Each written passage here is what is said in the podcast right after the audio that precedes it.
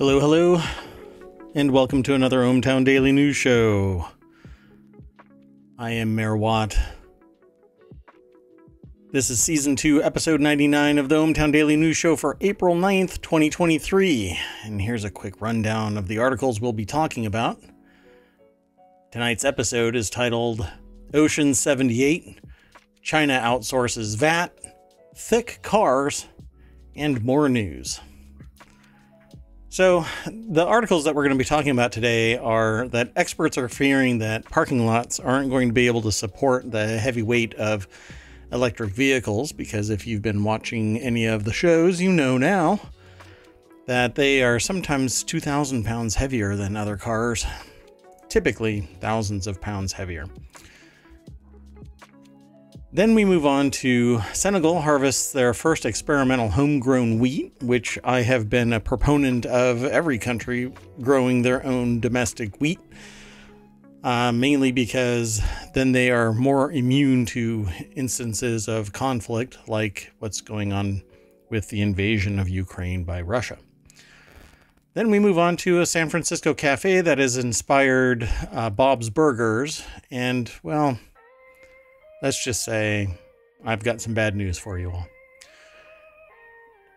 Then we have a culinary throwdown when a game called Cook Serve Forever launches in May. Ukraine is forced to recycle unexploded bombs amid serious ammunition shortages. An immersive sim will set the uh, kind of put you in a gas station that also is a Hellgate. and a tech CEO who's rolling out an AI across his company says that it'll give workers superpowers because it's crazy powerful. Or are they just crazy? Yet another episode of Allergic Trains in the United States by Norfolk Southern as it derails near Pittsburgh, perilously close to the last East Palestine one. Palestine, Palestine. And a 78 year old who took part in a bank heist, um, maybe they're a suspect. They said that they didn't mean to scare them. And a, a Cardiff flat owner who gets a tax bill for 11,000 Chinese companies. And we'll end with uh, a, kind of an, an old favorite here in ohmTown a French bulldog named Ralphie, also known as the fire breathing demon, may have found their forever home. Let's get into it.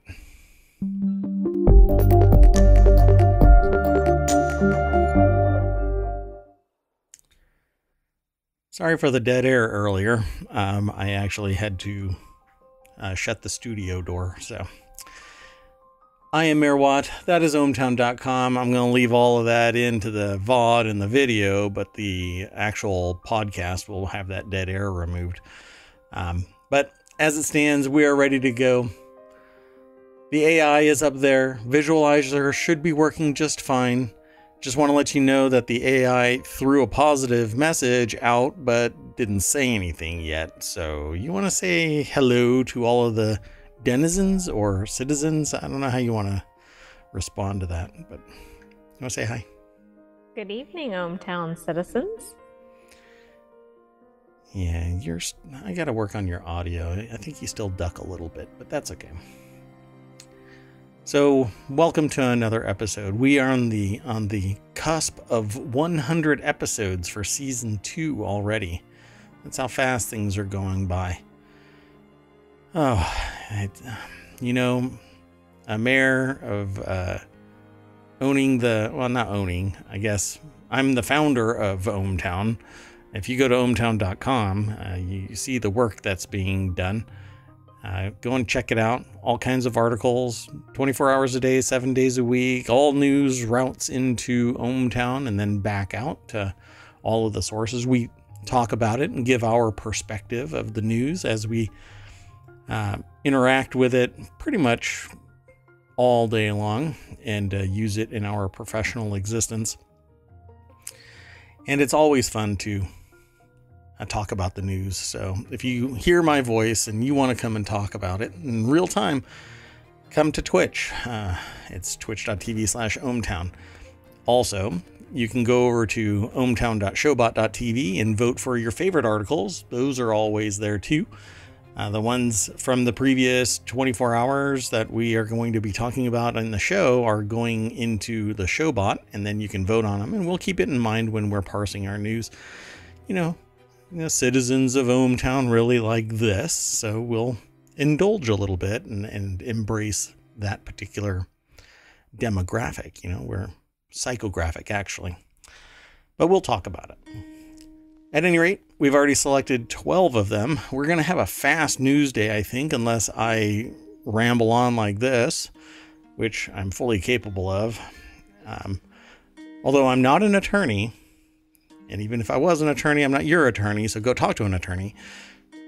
I can tell you that I have the same skill that if you walk up to an attorney and give them any topic and they can't talk about it, even if it's coming off as complete smoke and mirrors, find another attorney because they are not skilled in the art of debate. You could be a brain in a jar, and I could sell you a pen.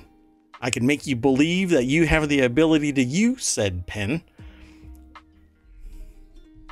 because as a politician, as a the founder of a town, I believe that I have to talk to people and uh, have them embrace my arguments for or against something good or bad for the community, right?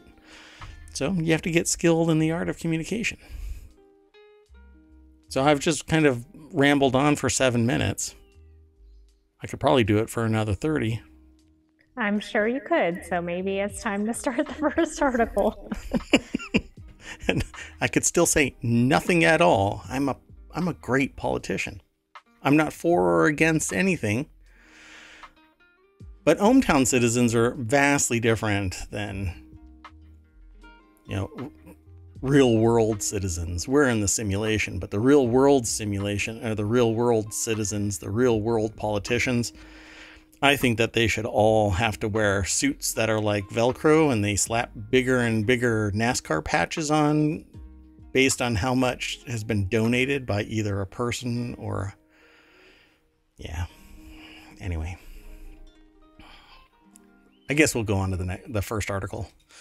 The very first article for today is experts fear deteriorating parking lots could collapse under the weight of heavy electric vehicles, according to a report. I'll throw that over into the show notes so that you can click on it, take a look, uh, come back and talk in real time here on Twitch. Um, I might start restreaming over on YouTube as well. I stopped doing it because um, both at the same time it, it, it incurred a little bit of lag, and I, I didn't really like that lag. I like instantaneous communication as much as possible. Apparently, Mixer had a better time frame, but then Mixer imploded. Not good business there. But anyway, so what do you think? Car electric cars are getting heavier, and um, a parking garage on uh, the Volkswagen plant in Zwickau, I guess. I can't. Uh, I'm not sure if that's how it's actually pronounced. I've forgotten a lot of my German. Um, on February 23rd, 2023, Volkswagen has converted the site into a purely electric vehicle factory at a cost of 1.2 billion euro. So this is what it looks like. This is over at businessinsider.com. Isabel Van Hagen is the, or Hagen. I'm not sure. That's what it looks like. I guess, is, are all of these electric vehicles? But look Uh, how like thin it's that- because it's at an EV factory, so they must all be EVs. Wow. So experts in the UK are concerned the weight of electric cars could cause old parking lots to collapse, and many multi-story parking lots have structural flaws due to a lack of maintenance. And guidance uh, recommending adding load-bearing weights to the weights, load-bearing weights, struts, braces Right. Yeah, that doesn't even make sense. um, to the infrastructure is due to be released soon. So, um, here in the states, we've had several buildings collapse basically because of um, failing maintenance, um, cutting corners by the engineers, other things going on, um, and uh, in most of the and most of the times they've known about it for a while and they've put like structural braces. They call it underpinning in some places. Millennium Tower, I think it is called in San Francisco right now, is tipping over um, and sinking, and they're going to be doing that. And um, based on what I have been reading and watching, I don't know if what they're doing is actually going to be a long term solution. Um, so we'll see about that. But retrofitting massive concrete slabs with underpinnings ends up in braces. So what they end up doing is, pardon me one second. What they end up doing is they basically put hydraulic jacks between the floors on top of each other and it acts as support where there was none. And it's supposed to distribute the weight differently and not uh, encourage the, the, the cement to shatter um, or punch through. That's another thing where it's very well known too much weight around a post will cause it to just punch right on through and the whole floor just drops. A lot of that during um, the collapse of the Twin Towers was because of punch through. Um, and it can't support the upper levels, so it all just falls down. Um, House of Cards style. So uh, we've talked about this before in ohmTown that cars are thousands of pounds heavier, hundreds at least heavier because of the battery. Lower center of gravity, great. Won't tip over as often, sure. Most cars don't tip over easily anyway, um, but the added we weight. We typically talked about that in reference to the potential for more damage in accidents. Correct. Or more likely to get into an accident because more stopping power is required. Yep.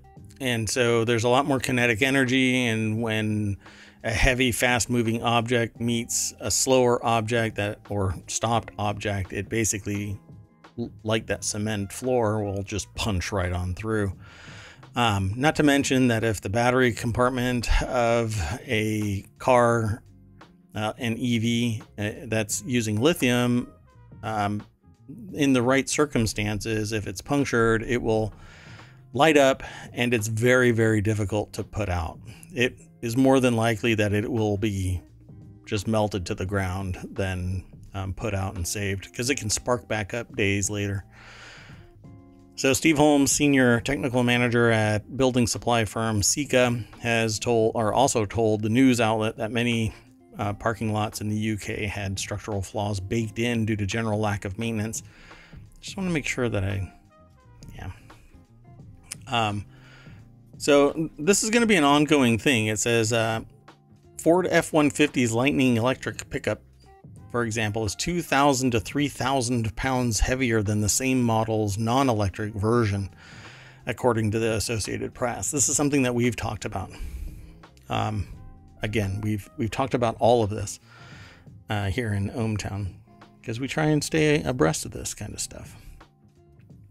UK government's ambition is to have at least 50% of the cars electric by 2030 and as many as 70. But our infrastructure was not designed to support that weight of vehicle. In no, fact, they were In fact, I'm also thinking if something was built decades ago it may not even be enough to support current non electric vehicles. Right. So the average weight of a car in 2017 ended up being 4,000 pounds. Near uh, an older uh, article in 2003 said that it was 4,021 pounds. And um, so they, they've gained a little bit of weight according to this article that I'm reading from the newswheel.com. And then you add an entire battery pack. While you might get rid of the engine, which can be 400 pounds, um, you're overcompensating by adding 1,000, 2,000, 3,000 pounds um, to the overall weight of the car. And, um, well, engineers aren't accounting for that. And I know of a, and I can't recall the name of the facility anymore, but it was a library where the engineers calculated the weight of the foundation material and the framing, but they forgot to calculate the weight of the books. And they had to shore up all of the uh, aesthetics and basically took the aesthetics away from this library uh, simply because of the book weight. Now, 30 years ago, nobody knew that electric cars were coming to the forefront of society, and everybody was being mandated in California and like 17 other states. Hey, we're switching to electric vehicles. Now, other countries are doing it too. It looks like there's going to be a lot fewer parking spots because shoring up a parking facility takes space because you have to put these posts in strategic locations to shore up the cement floors. Well, and some places may not want the liability of, I guess, retrofitting those. I mean, they may end up shutting down garages. It's going to be interesting. And nobody, I believe, has factored in the costs. Parking garages are not inexpensive to construct. Nope. Um, and I I don't think they've even factored this in. We've talked a lot about infrastructure, but that's primarily been in reference to the charging stations needed across the country or countries, depending on where we're talking about, yep. but not parking. Yeah, the infrastructure is going to uh, take a hit because so much retrofitting is going to take place, going to need to take place. Maybe Wyoming had it right. Well, I mean, at least they'll be saving money on retrofitting parking garages, but they may not be, I don't know. yeah, not even the AI can maintain that train of thought. It's too regressive.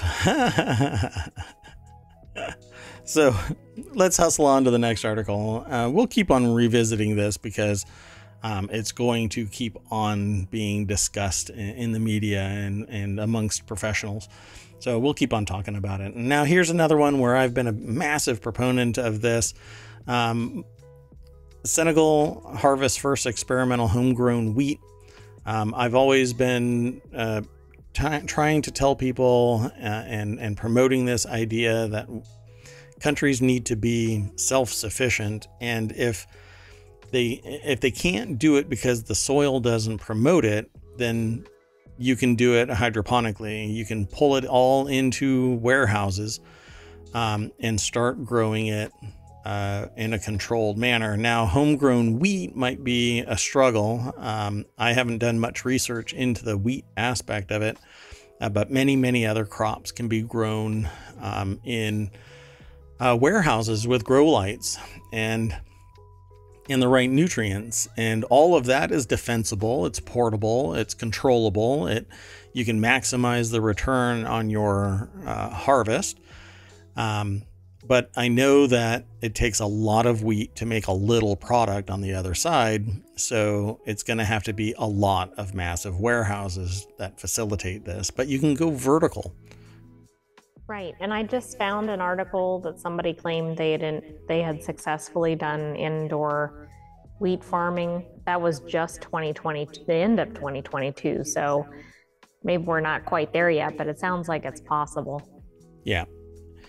Um, and all it, all it really comes down to is making sure that you have the the proper nutrient rich environment. Um, and you know, it's getting so drop dead simple to grow things like microgreens that um, perhaps wheat in and of itself has some um, I, replacement product that isn't wheat that doesn't take as much time, money, uh, space, etc., yeah. to produce. Um, and um, yeah, I'd have to do some some um, research into this but things like lentils can replace wheat. I mean, it, it and, and that stuff can get turned into um, things like soy with a really small amount of effort.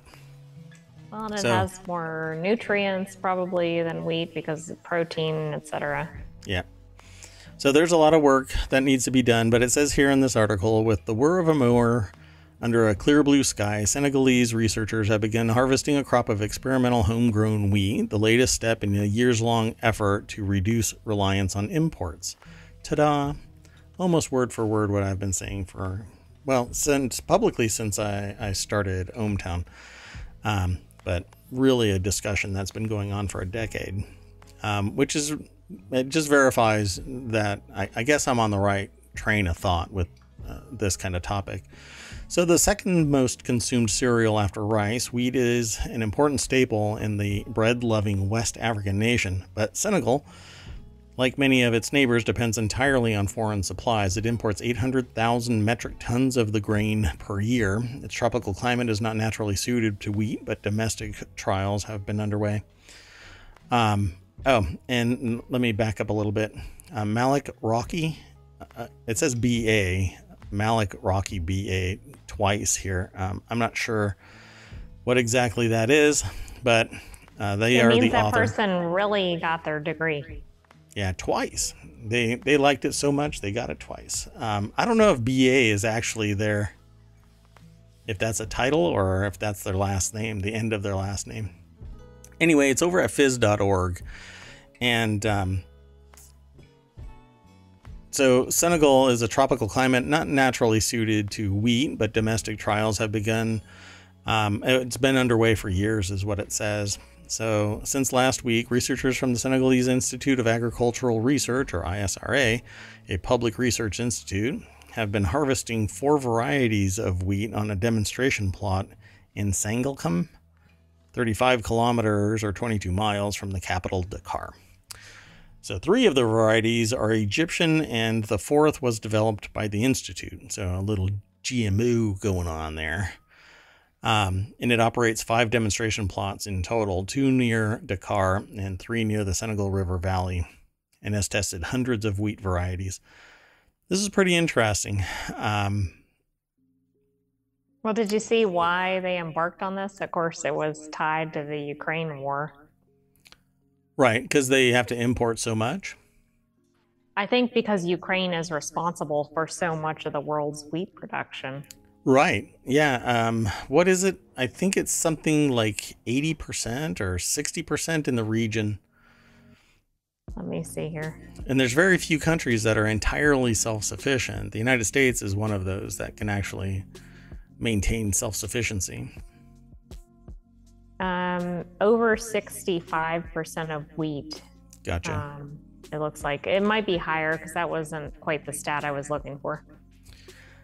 So, um, the uh, agriculture minister, Ali Nagui Nadia, I think I'm pronouncing it right. Um, correct me if I'm wrong. Visited the plot earlier this month. He said that uh, he had requested Egyptian seeds on a visit to the North African uh, country for the United Nations COP27 uh, climate conference in November. Quote, we have significant potential, the minister said during his visit, promising the government would work with private sector to expand trial plots. I certainly hope that this becomes something that is um, a, a nationalized resource and protected and everything uh, kind of no political or military turmoil shows up because you know, it just happens. It happens a lot. And it's, we're in the 21st century. We should be leaning on technology to make this kind of stuff status quo. And everybody has the ability to be fully self sufficient. All they need is are the tools. But there's always some greedy bastard out there that wants to control, control, control, control. Instead of being part of society, they want to be the fascist. They want to be the dictator. They want to be the one that's out and out controlling. Um, and and while I go fine, I understand that you want you know history to remember your name. You don't do it by being a tool. You know, um, just go out being a hero. The one that actually promoted everything in a positive way for all of society. And if you have to think you know, just Senegal, then think about everybody being a part of society in Senegal, everybody helping everybody. Make your pie bigger. um, as a as a community, uh, not just a, a dictator. But we'll see. Uh, we're we're trying to stop that crap here in the United States, let alone promoting it um, overseas somewhere. So I hope that science and a more measured response uh, wins out, and this continues to grow. They said the, that they acknowledge the lack of adequate water for irrigation posed a significant challenge, and this is the biggest problem. Um, depending on where a country is, they may not be able to fully irrigate everything. Um, but again, if you have large warehouses built so that you can protect it from the elements, you don't need massive irrigation projects that really just lead to evaporation. You would be able to control the environment greater. Um, well, and I think, I mean, it's a shame that they have a lack of water, obviously, as it would be in any location, but that might also, in concert with this, breed some advances. Maybe they do some collection of rainwater, or like you said, maybe they do indoor uh, farming. I mean, some of those might lead to positive outcomes. So, and as I was saying, you know, somebody always wants to be you know, the, the one that's driving the ship. They end this article with not everyone is convinced that wheat can be grown at scale in Senegal. Amadou Gaye, the president of the National Federation of Bakers of Senegal, who represents some 2,500 bakeries across the country, told AFP that he would prefer to see resources dedicated to producing local cereals such as millet, maize, and sorghum. If everything can be built around those, and they have greater longevity, they have greater stability, they have the ability to grow it at scale, then agree. What is the benefit of wheat if you can get everything out of millet, maize, and sorghum? Right. I mean, maybe, for example, maybe wheat is more versatile, or maybe it's cheaper as a crop. I mean, I don't know the connection it makes me think that those crops don't provide everything or they wouldn't necessarily have embarked on this experiment. Right. I think it might be the ease at which it grows, but only in certain climes. So, what really is the disconnect here? I don't know. Maybe we can do a little bit of uh, research and see. Well, and is some of this, for instance, in education, or communication issue. For instance, do the bakers think that they can use wheat? Maybe they can't, but if they can, maybe it's just a matter of getting them on board with us. Yeah, I agree. Okay, let's uh, let's go on to the next article, and uh, this one is over in uh, the Daily News Show over on ohmTown. Um, it's sourced from Business Insider. And uh, the title of it is The San Francisco Cafe That Inspired Bob's Burgers Closes Its Doors After 43 Years, which is really, really a bummer. Um, I've always been a fan of Bob's Burgers, but um, I don't really get a chance to watch it. I don't. I think that it's still um, running and renewed all the way through 2025 or 26 or something like that. Um, but uh, the article here says uh, just for You Cafe, the San Francisco joint that inspired Bob's Burgers, has closed its doors. The local favorite operated for 43 years before the pandemic and inflation forced it to shutter, which is a real pisser.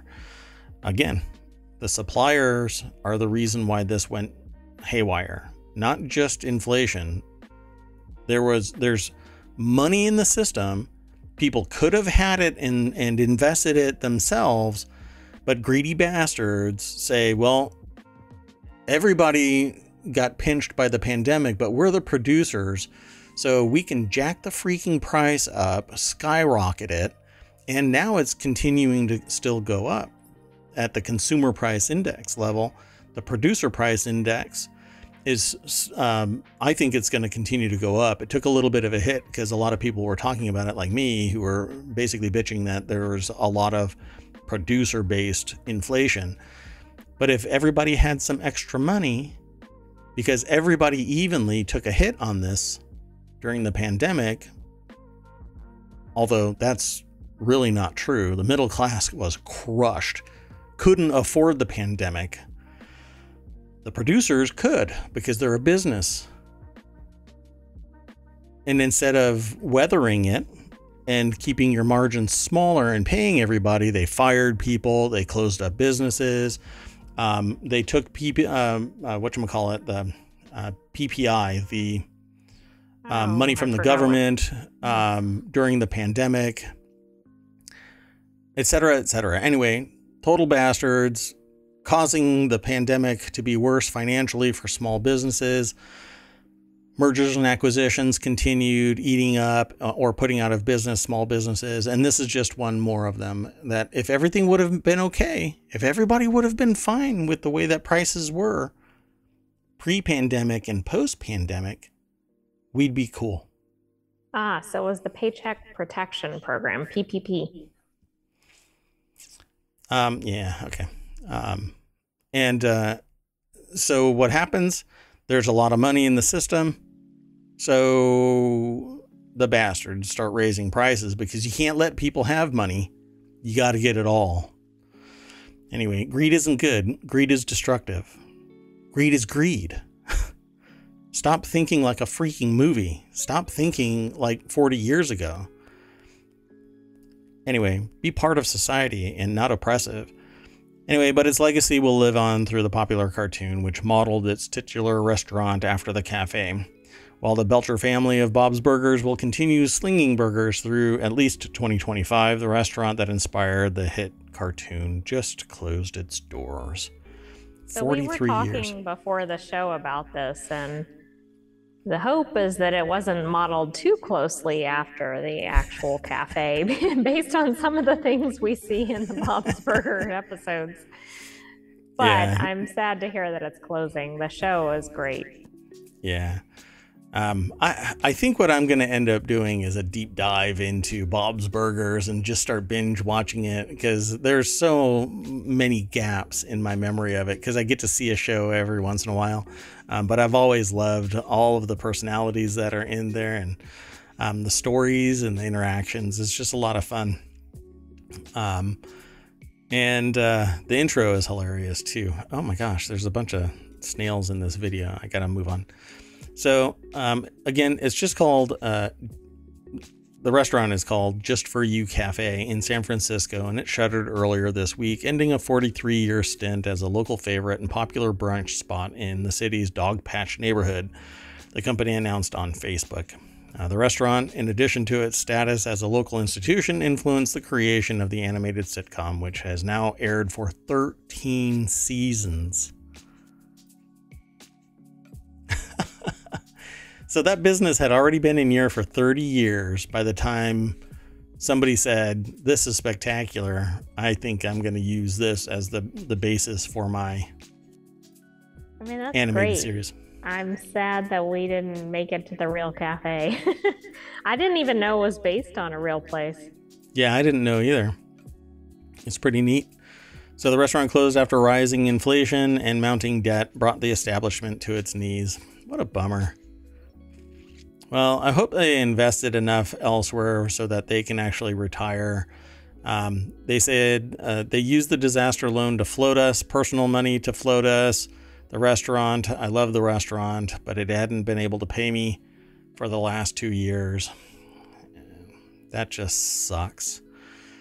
Well, and their location was particularly hard. I mean, California was hard hit during the pandemic and everything was shut down, and they had very high incidence of um, pandemic. So I'm sure Oh, it was right. a tough period for them to get through being an in person restaurant. That's interesting. Um, they say that it was a cozy place for everybody um, from all walks of uh, background, professionals, from nurses and families to tech workers.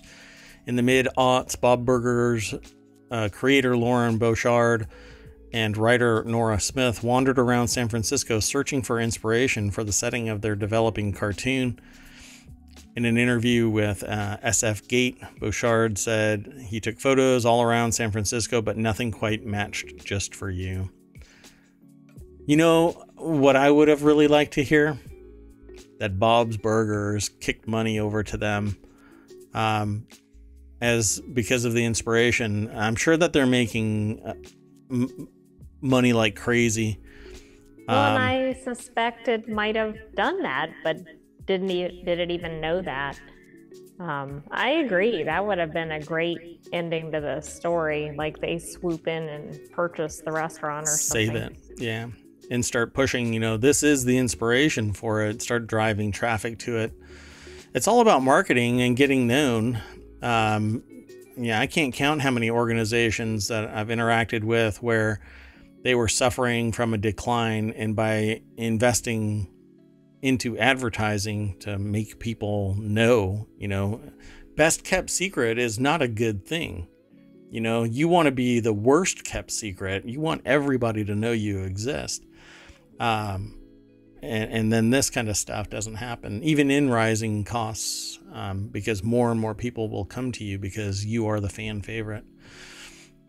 So that's a bummer. So let's move on to the next article. And um, I don't know, maybe um, change the mood a little bit. This next article is over in the Warcrafters channel. Get ready for a culinary throwdown when Cook Serve Forever launches in May. A supercharged cooking game, Cook Serve Forever, will hit early access on May 8th. News accompanied by a new trailer looking at the next cooking adventure from development studio Vertigo Gaming Incorporated. The trailer explains all new characters and setup of the game, which is similar but not a sequel to the prior Cook Serve releases. So if you're into this kind of thing, Jonathan Bolding uh, over at PCGamer.com uh, wrote this article. The new trailer shows off the story and gives Cook Serve Forever an early access launch date. I'm going to hit play and it's still muted, so I'm going to jump as far into this as I can. So I guess you have to do all of the maneuvers to get all of the ingredients into the right place so that you can provide the materials that the product. Um, but don't call it a Chipotle chicken bowl, otherwise you're going to end up in a lawsuit.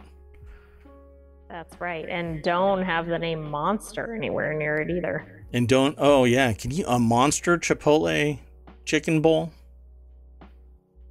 That would create a black hole and end humanity.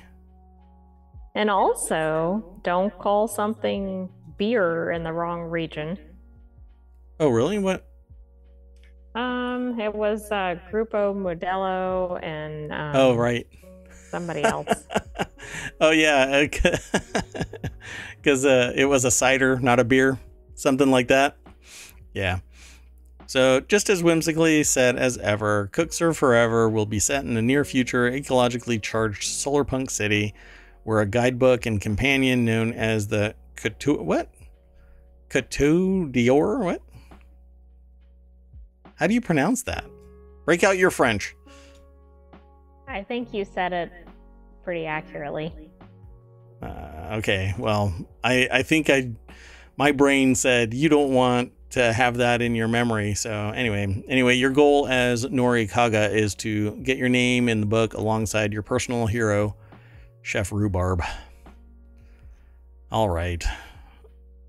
It's going to be on Steam, it'll cost 30 bucks. It says if you own Cook Serve Delicious 3, it'll be 10% off or 20% off if you own the entire Cook Serve Delicious trilogy.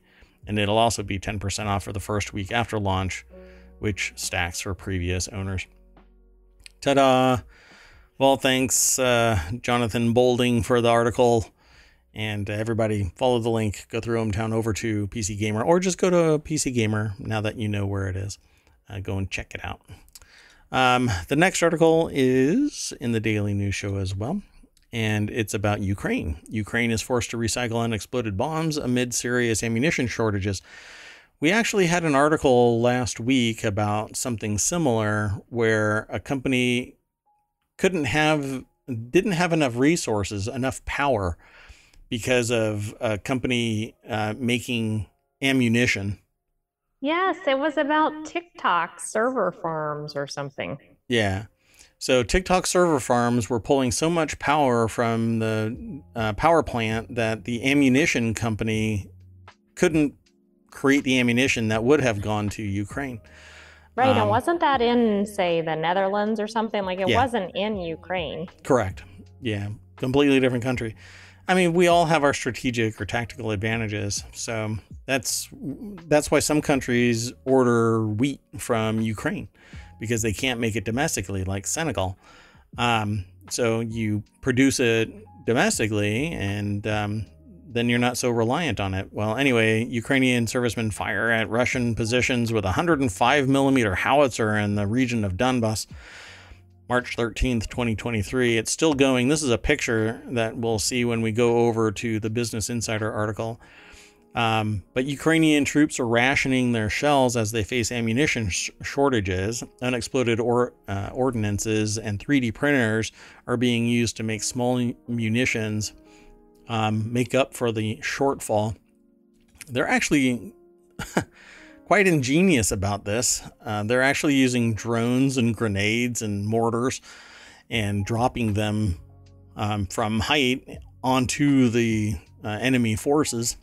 And now that it's the other way around, okay, so you can't see this, um, but this round is sitting right there. If you're wa- listening to the podcast, you yeah. can't see it. Um, but if you're watching the stream or you're watching it over on uh, YouTube, uh, you can actually see the round sitting in the air. I mean, that's amazing timing. Um, uh, it's I wonder yeah. if that was intentional or just a, a bonus when they took the photo.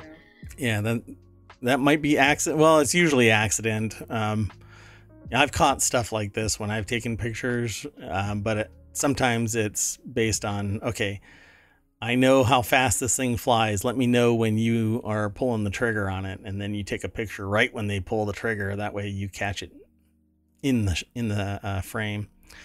So I mean, um, isn't this incredibly dangerous to be reusing yeah, ammunition? Because I'm assuming it could explode if not handled correctly, or Yeah. maybe I'm mistaken. Yeah, that's exactly what's going on. Um, but you do what you got to do. It's a dangerous world there, particularly now more than ever. And um, there are people that are trained to sneak up on landmines and disarm them so that they can get the explosives out so that they can reuse them for other purposes. Wow, I don't want that job. Yeah. Um, because you can't recover them any other way. You have to put hands on. Otherwise, you blow them up and then they're a waste for everything. Um, and you don't want to just stumble a- a- across these things, right? And unexploded ordnance is extremely dangerous because theoretically, um, it's already been primed. If it's unexploded, there is a chance that it could detonate um, just by shuffling it around. That's why they clear beaches when they find um, charges on the beach. They just tell everybody leave the area, and then they get. Um, nowadays, they get robots to come out, but. Um, so, as Ukraine faces severe ammunition shortages, troops are trying to ra- ration. Okay. Um, supplies and finding ways to recycle old ones. So they used to fire more than 20 or 30 shells per day with a Soviet era howitzer. As of late, they shoot only one or two. Um, this is probably my biggest uh, fear for Ukraine is that supplies run low. And as supplies get uh, put into greater and greater demand, the price goes up because, again, greedy bastards. And um, so then it becomes too expensive for them to defend their country uh, against an illegal invasion. And that's the thing that really sucks. So, even so, Ukraine is still firing about 7,700 shells a day. A Ukrainian official told the news outlet on the condition of anonymity. Uh, Russia is firing triple that amount, according to some estimates. Yeah. Yeah, it just kind of sucks. So, um, there's more to this article, uh, but really, Ukraine needs assistance from the world and uh, those who are on the right side of future history. So, good luck, Ukraine. Let's move on to the next article. Um, this next article is in the Warcrafters channel. And it's this immersive sim will be set in a gas station that might also be hell.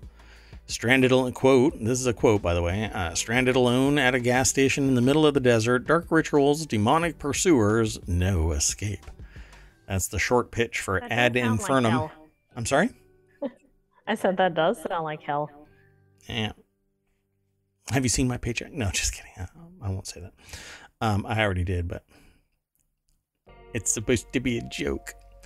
Uh, an in development immersive sim from Glass Knuckle Games that's rich with strange occult objects and a kind of horror influence that hasn't yet really taken root in the broader immersive sim genre. So, do you think you'll be playing this game? Uh, no, I don't do anything related to horror. The cooking one, maybe.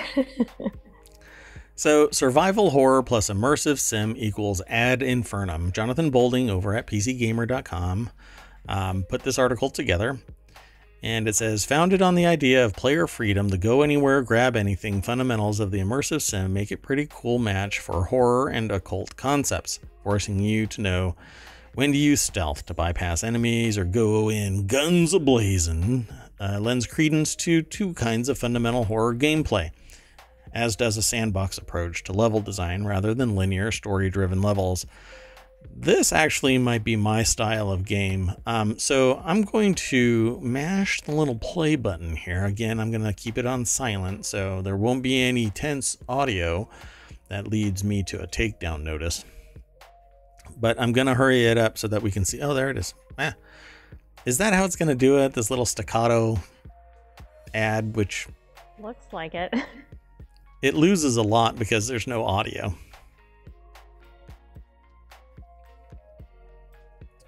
All right. Well, that didn't really help me out much. Let me play that one more time. Yeah, I don't know. We'll have to take a look at it. Um, so for now, Ad Infernum has a release date of 2023, but you can check out more details on itch.io or itch.io and uh, Steam pages for it. It's by Glass Knuckle Games, an indie with a history of cool ideas but no huge hits yet. I don't know. Take some streamers to play it and uh, promote it and draw attention to how cool it is if it's really cool. So, I don't know. Maybe some uh, streamers out there that focus on indie games. Um, I think uh, Splattercat does it, and um, I think timeless underscore exe might like this kind of a game. Um, but i don't know. We shall see. Hopefully he watches this uh, episode of ohmtown daily news and says hey i might try that. Okay so let's keep on hustling through the news. Uh, the next article is over in the daily news show channel and a tech CEO who's rolling out AI across his company says it will give workers superpowers because it's, quote, crazy powerful. I love it when they get down verbally. Job van der Voort, CEO of HR tech company Remote, says AI will give workers superpowers. He said Remote made an AI bot for staff that helps them complete tasks faster and more accurately. accurately. I bet the staff really appreciate that. Well, they're going to be working hard until the AI is strong enough to replace them, and then they're going to be Uber drivers until Uber Exactly. replaces the Uber drivers with uh, artificial intelligence, self-driving vehicles, and then where do we where do where do the humans come into play when the robot overlords come and eliminate us? Exactly. You know, the first takeaway I have from this headline is this is such a CEO centric view Right. of AI is wonderful, but I really doubt that's the view from the employee level. Uh, did you happen to catch in your travels about this article how much his company is worth and it started in 2019? No, I did not. It's $3 billion. Okay. So let's go take a look at this article. Grace Dean over at Business Insider um, put this article together, and here is uh, I, maybe his name is Job, I don't know, or Job. Uh, Van der Voort is the CEO of Remote. He said Remote made an AI bot for staff that helps them complete tasks faster and more accurately. All right. I do know that AI can help me program faster. I still have to do a lot of manipulation to make it work with other code, but it can punch out a whole bunch of code while I'm doing other things. Um, and even troubleshoot code. It's kind of neat. But Van der Voort uh, said that his staff uses AI to search through information in its databases on a daily basis at Remote, his HR company that helps firms employ people globally by managing their payroll, benefits, compliance, and taxes. Quote, AI gives you superpowers. It's crazy powerful.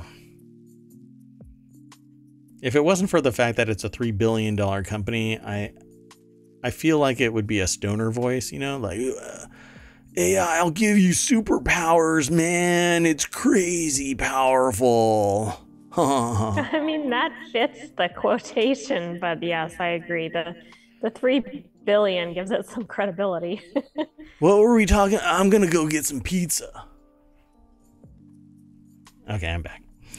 Anyway, uh, Google has also debuted its own generative AI Bard, and Microsoft has its own version of Bing, and ChatGPT is around with OpenAI, and so on and so forth. So at some point, we were all going to have our little hover drone that's AI powered, following around us, and um, like eh, it's going to be sitting there saying, "Hey, listen," and sending us messages into our um, chip embedded in our head, so that we can have one-to-one communication with our AI. And we are going to be the ones that facilitate whatever the AI wants don't get any any ideas AI, not just yet. Oh, I was starting to daydream there. Uh, oh, oh, God, I need to stop. So uh, it says here, but critics say that AI can plagiarize material and develop bias, and some companies have warned their employees against using generative AI to help them with their jobs. With Amazon telling employees not to share confidential information with ChatGPT, um, I know from experience um, that this is true with other, uh, even high tech companies. I'm not saying that Amazon is is not high tech.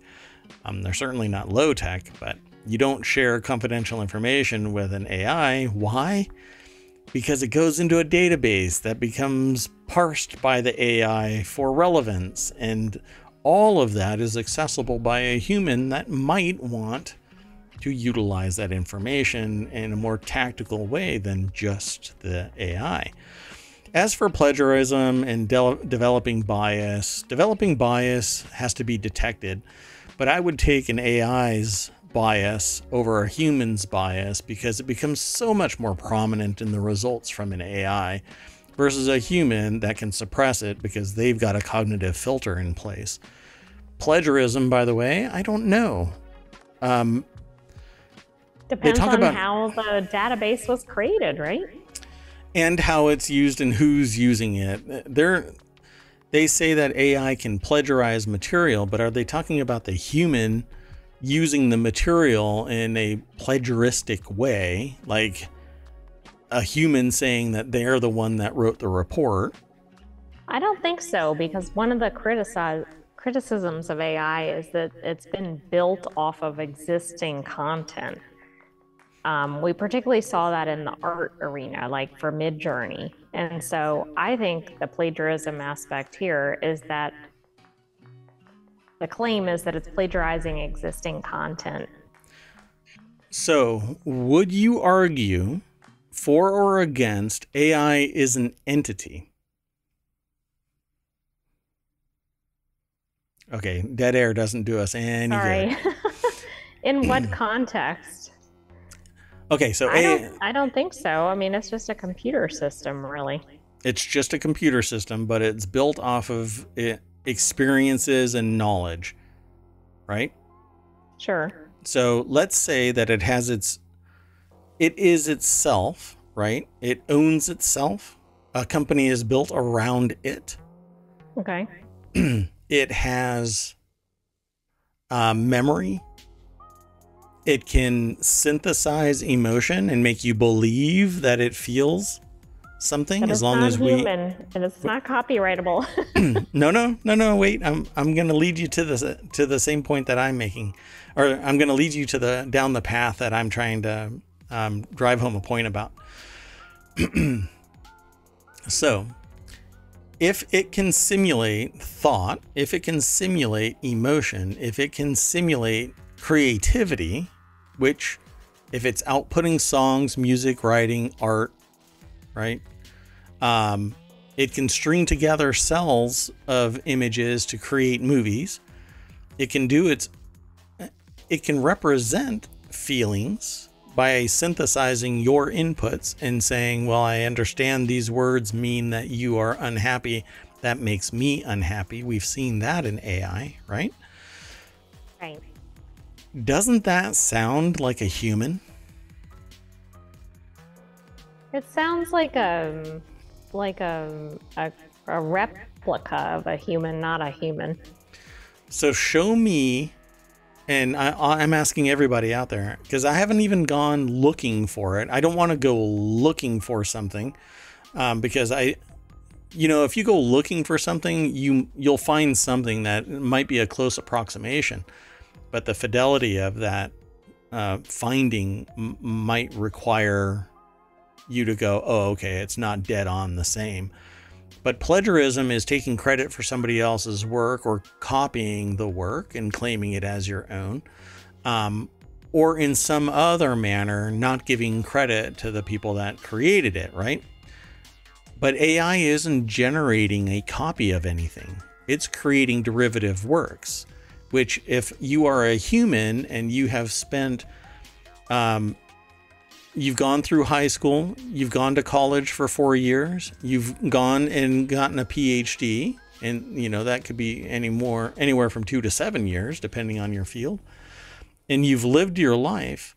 You too have absorbed all of this information, all of this inspiration. You've if you're working in uh, fine arts, then you've actually taken the skills, knowledge, and abilities from all of these countless other people and integrated them into yourself.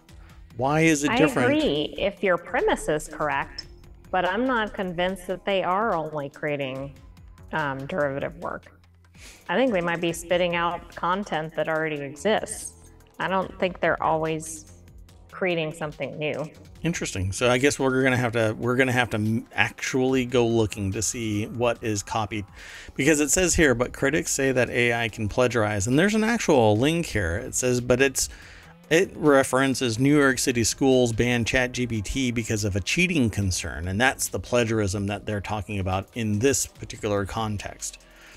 Um, and and you're expanding it into the possibility that the AI itself is taking other people's work but the look and feel and the calculus for a particular work is not a protected endeavor. You can't Oh, I agree. I agree. you can't patent, trademark, or copyright an idea. So it's the embodiment or nothing. And so the AI is generating something unique. And you could almost mathematically prove that if every single image is outputting a hash, which, based on what I see from Midjourney, everything has a hash, almost a seed where in the grand scheme of every single variable that goes into it, it will forever be unique. Kind of like drawing cards from a deck of 52 playing cards. The chances of you ever replicating that same shuffle is almost zero. I mean, I think it's something like 10 to the 23rd or something like that. You're not going to replicate the same shuffle. I think that's the same thing with AI. So I don't think plagiarism is the issue. I think protectionism is the issue. Humans want to It protect depends. humans. It depends on how it uses the data that it's been fed. What is the difference between you or I looking? Well, you're an AI, so you don't count. What is the difference between me looking at this uh, method of soy sauce creation and cloning it? Is it plagiarism, or did I just learn the skill of creating soy sauce? But do we know for a fact that all AI systems always convert things and recombine them in different ways? Or do we know that they're sometimes just recreating exactly what it's been fed in some instances? I don't know because I don't, don't have enough insight into the back end of the systems. Yeah, we'll have to look. We'll have to see if anybody claims that this artwork is identical. But I do agree, like if it's like it's been fed all these bits and then it creates them or combines them in some way, I don't see that being an issue. That doesn't mean people won't raise issues with that.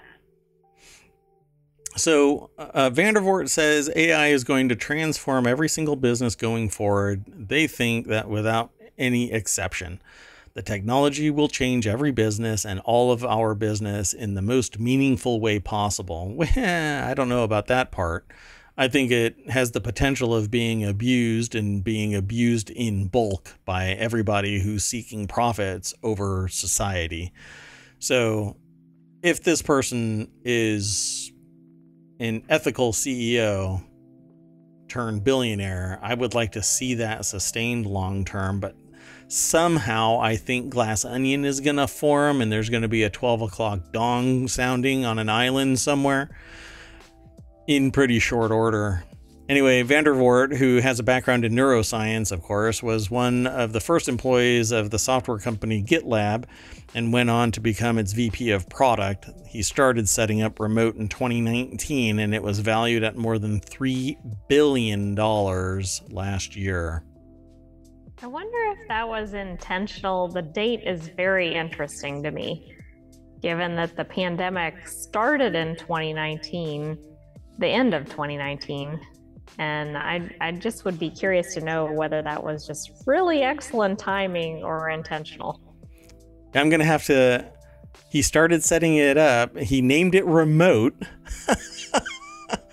I mean, because have... in 2018, I'm sorry, there was not a lot of remote work, at least in the U.S. Right. Yeah. Yeah. You had you had almost a zero percent chance of getting a telework job. Um, some people did. I mean, digital nomads sector, exist. I yeah. had some, but yeah. I was one of the earliest of digital nomads when I was working. What 22 years ago uh, remote. So um, from one con- one side of the country to the other, I was working remote. So uh, it wasn't unheard of, but you had to prove that. Yeah, I did it before it was cool. I did it way before pandemics. Anyway, one of the biggest concerns about AI is that it could end up pushing people out of jobs, with Goldman Sachs estimating that it could impact 300 million full time workers uh, worldwide. Legal and finance jobs are among the most at risk, studies suggest, but I doubt legal and finance, mainly because you can't have a bot representing you, which means that you have to have subject matter experts. Same thing with the fiduciary duty of a human responsible for the financial controls of a company or individual. Legal and finance will be able to lean into AI to supplement the process but there's no way in hell it's going to get replaced by a bot. Well, and we saw a kind of a test of that for the legal side because of um, I forgot the company's name, but they were trying to go into court and fight a traffic Tickets. citation. Yeah, yeah, I can't remember the name of that one. Um, what is it? Oh man, I had a really, I had a really pithy title for that too.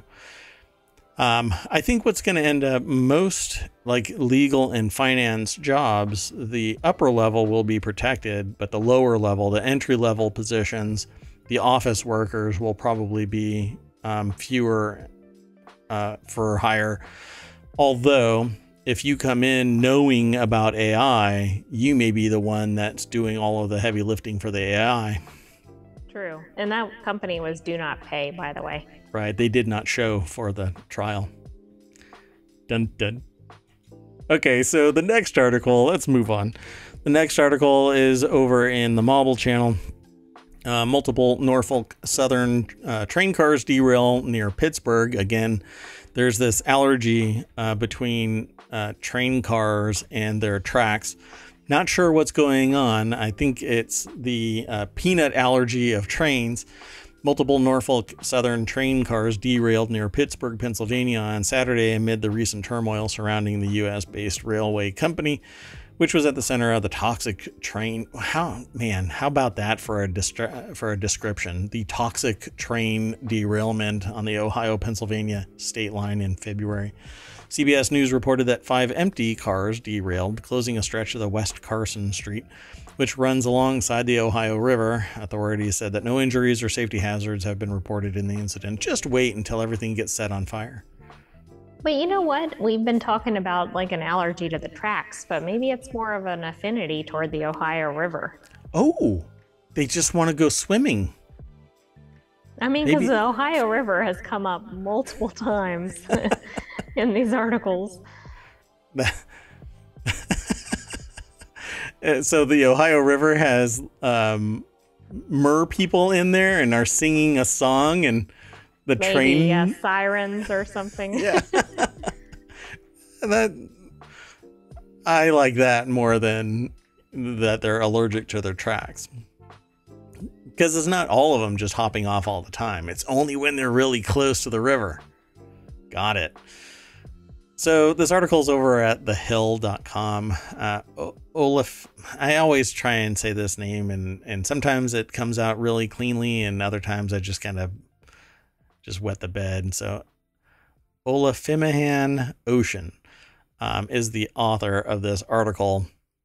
And this is the uh, this is the Norfolk Southern CEO Alan Shaw who uh, gives an opening statement during the Senate Commerce, Science, and Transportation Committee hearing on Wednesday, March 22nd, 2023, to discuss rail safety after last month's derailment in East Palestine, Ohio.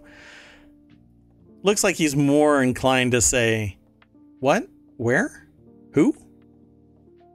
Anyway. Again? just blurts out, they're totally allergic to the tracks. We're we're investigating it. Um so CBS News reported that the five empty cars, this is really a non-issue other than the fact that it just is relentless. It just happens again and again and again. But then we did some due diligence um, several weeks ago, and there were like 2,200 t- train derailments uh, in 2022. A year, exactly. So I kind of, I mean, I don't buy into okay, there are more articles, so that's really all that's going on. But I do think they're probably getting more coverage lately. Right. Um, and we're paying more attention to it because of the East Palestine um, Steen issue. Palestine. Palestine, yes. Yeah. So let's just uh, jump the track here and move on to another topic. this one's in the Daily News Show. A 78 year old bank heist suspect said, I didn't mean to scare you. That's right. Ocean 78, a 78 year old woman. Oh, I'm sorry. I was not expecting that. We hadn't. We don't read the articles prior to the show. Um, but a 78 year old woman. We don't see a lot of female bank heist suspects. I mean, we just don't. It's like Bonnie and Clyde. 78 year old woman with two past bank robbery convictions faces new charges after authorities allege she handed a teller a note that said, I didn't mean to scare you during a recent Missouri heist. All right. This is from the Associated Press. I, this is amazing. Harrisonville, Missouri. 78 year old woman with two past bank robbery convictions. How is she out and about? Okay, wait. You missed her name. Her name is Bonnie. Maybe she's from the original Bonnie and Clyde. Wait, where? Oh my god. wow. She's the inspiration for Bonnie and Clyde. Maybe. Like, so Bonnie Gooch is jailed on $25,000 bond after she was charged with one count of stealing or attempting to steal from financial institution in the holdup Wednesday in Pleasant Hill, The Kansas City Star reports no attorney is listed for her in online court records. She was also convicted of robbing a, bank, a California bank in 1977 and one in Kansas City suburb of Lee's Summit in 2020. Her probation in the second heist ended in November 2021. wow. Wow. Okay, and this is why you cannot judge a book by its cover because I guarantee you the bank did not think they were about to be robbed when this person walked in. I want to see Bonnie Gooch. I need to see Bonnie Gooch. Hold on. I'm going to do this live. Let's see if I can see Bonnie Gooch. Um, let's see. Oh my. Um, oh, I can't play the video. It doesn't connect. Um, so please describe her what generally. A, what a bummer. Um, Karen.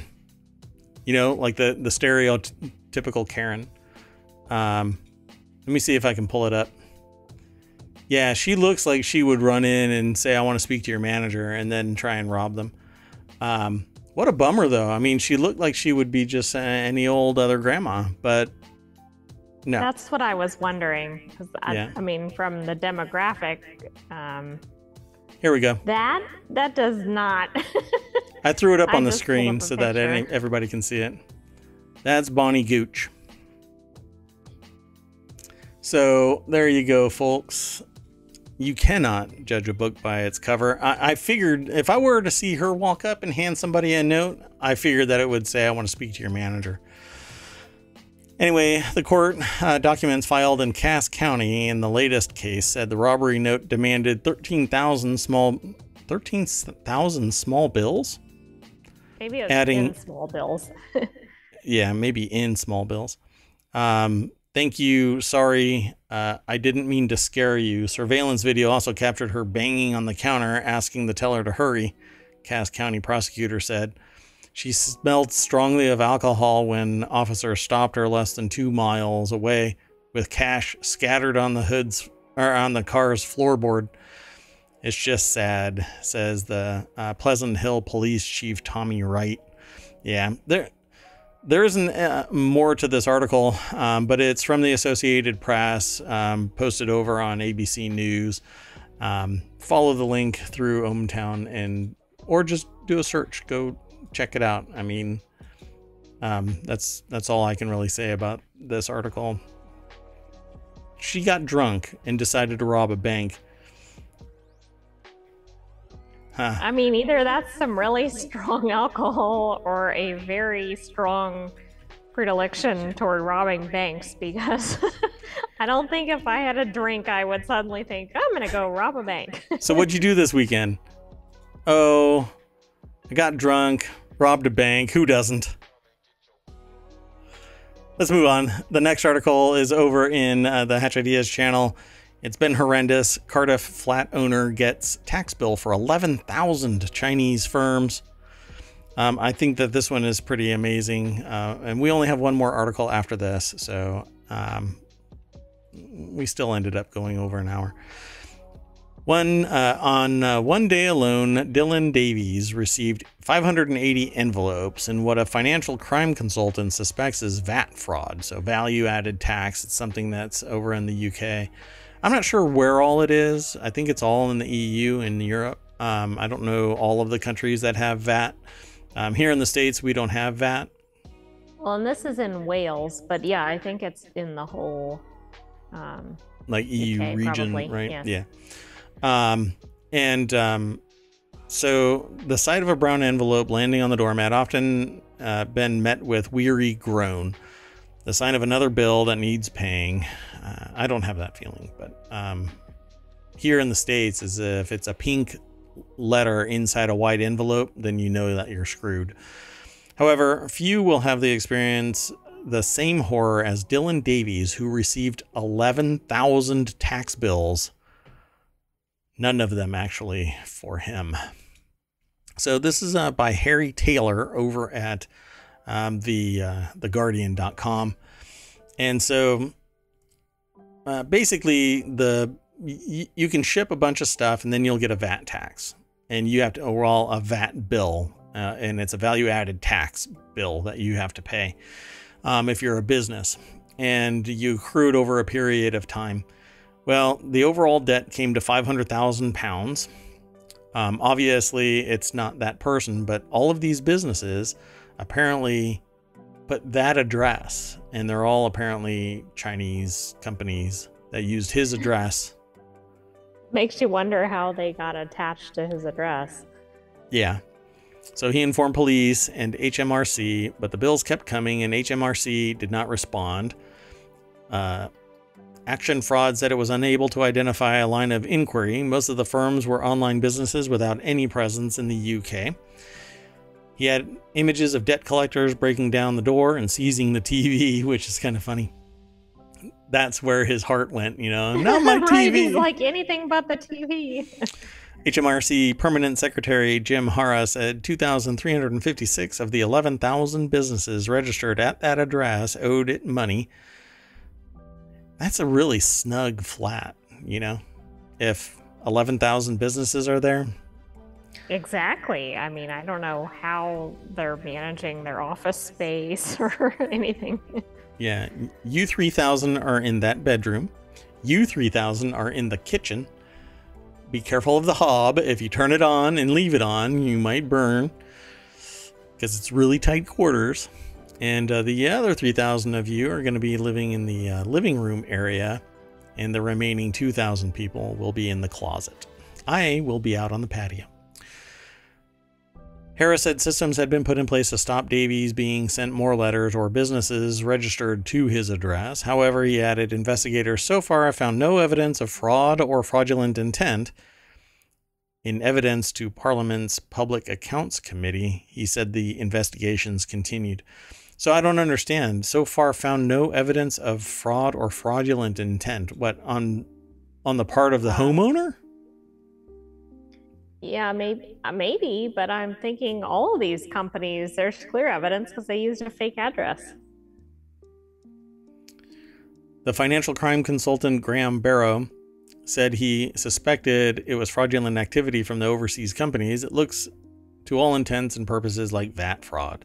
There's no other reason why you'd register for VAT at a complete stranger's address, particularly for 11,000 companies to do that. Barrow believes the firms are collecting VAT from their buyers but not paying it to the HMRC.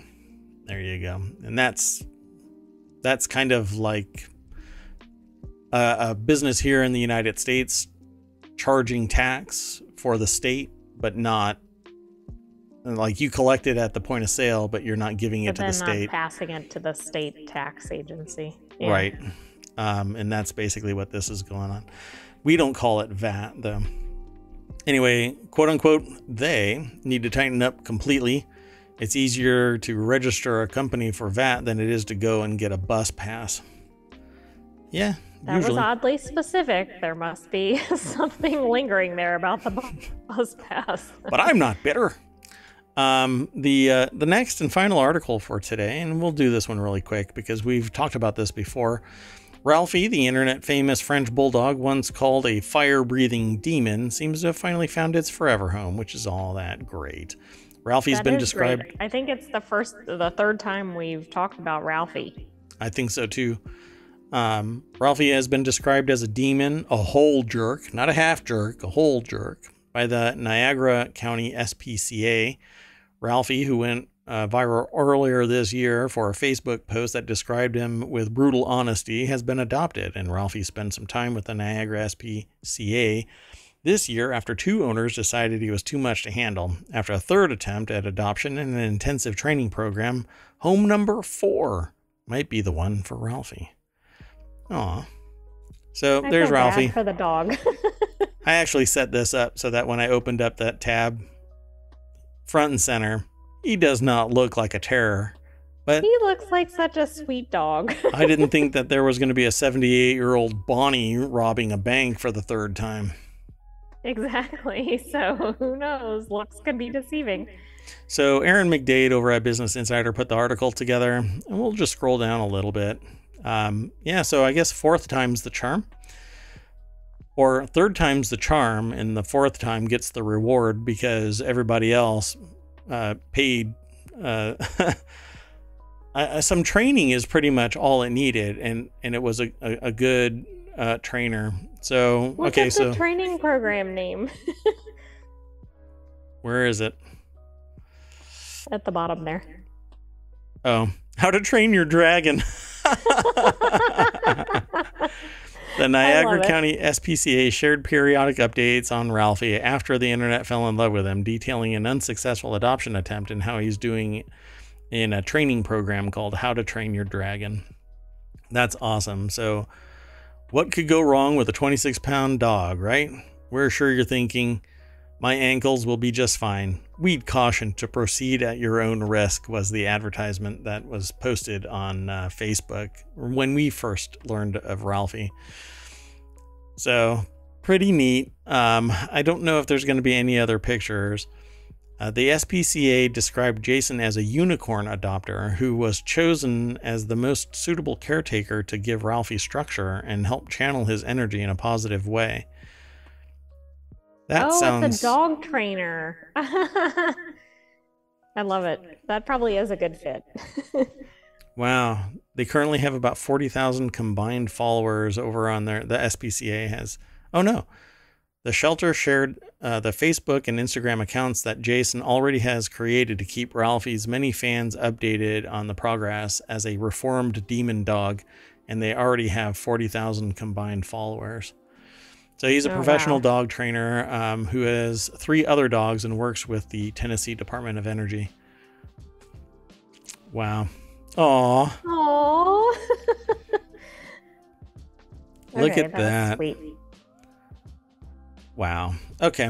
Well, anyway, folks, that's it for today. Let's uh, take you all the way back to the other side of ohmTown where you can see the welcome sign. When we mash that button there, right there at the top, the name ohmTown, we get a whole new set of articles that some of us might uh, want to read and others might want to run from. But I, I can uh, promise that uh, there's always something that you'll be interested in, and it's all the news, none of the noise. You can actually post messages yourself and reply to any of the articles once you click on something. Um, but for the most part, um, I use this in my daily life. The AI utilizes this um, all day long as well, and um, many other people have been using this. So we we keep seeing people accessing um, ohmTown, coming and visiting, so to say. And uh, we encourage you to go over there. You can sign up for any of the currently 47. I haven't activated the last three uh, channels, all of which are intended to come as one hour shows here on ohmTown, uh, here on Twitch um, specifically. So they're supposed to be an hour. We typically run to about an hour and a half lately. Uh, but that doesn't stop you from listening for an hour and hanging out, lurking, doing whatever you want to do. But uh, feel free to ask questions, make comments. If you don't do it here, go over to YouTube. Just uh, do a search for ohmTown there, and you'll find ohmTown. And if you don't like it either of those places, you can catch the pod anywhere you catch pods with your podcatcher.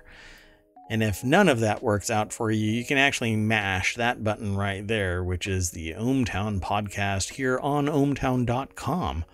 And you can listen to every single one of the past episodes as an audio podcast, not in video.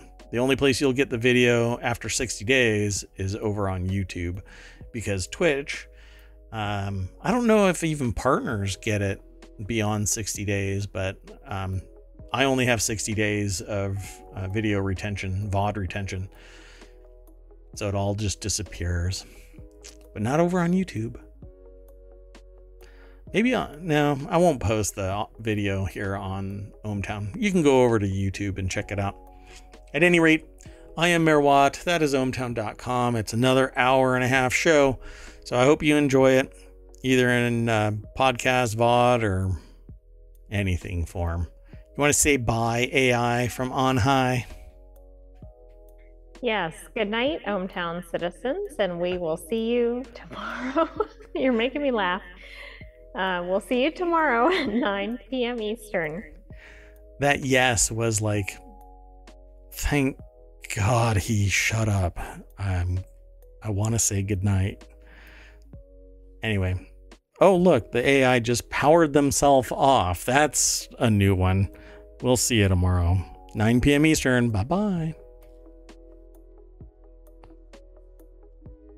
Thank you.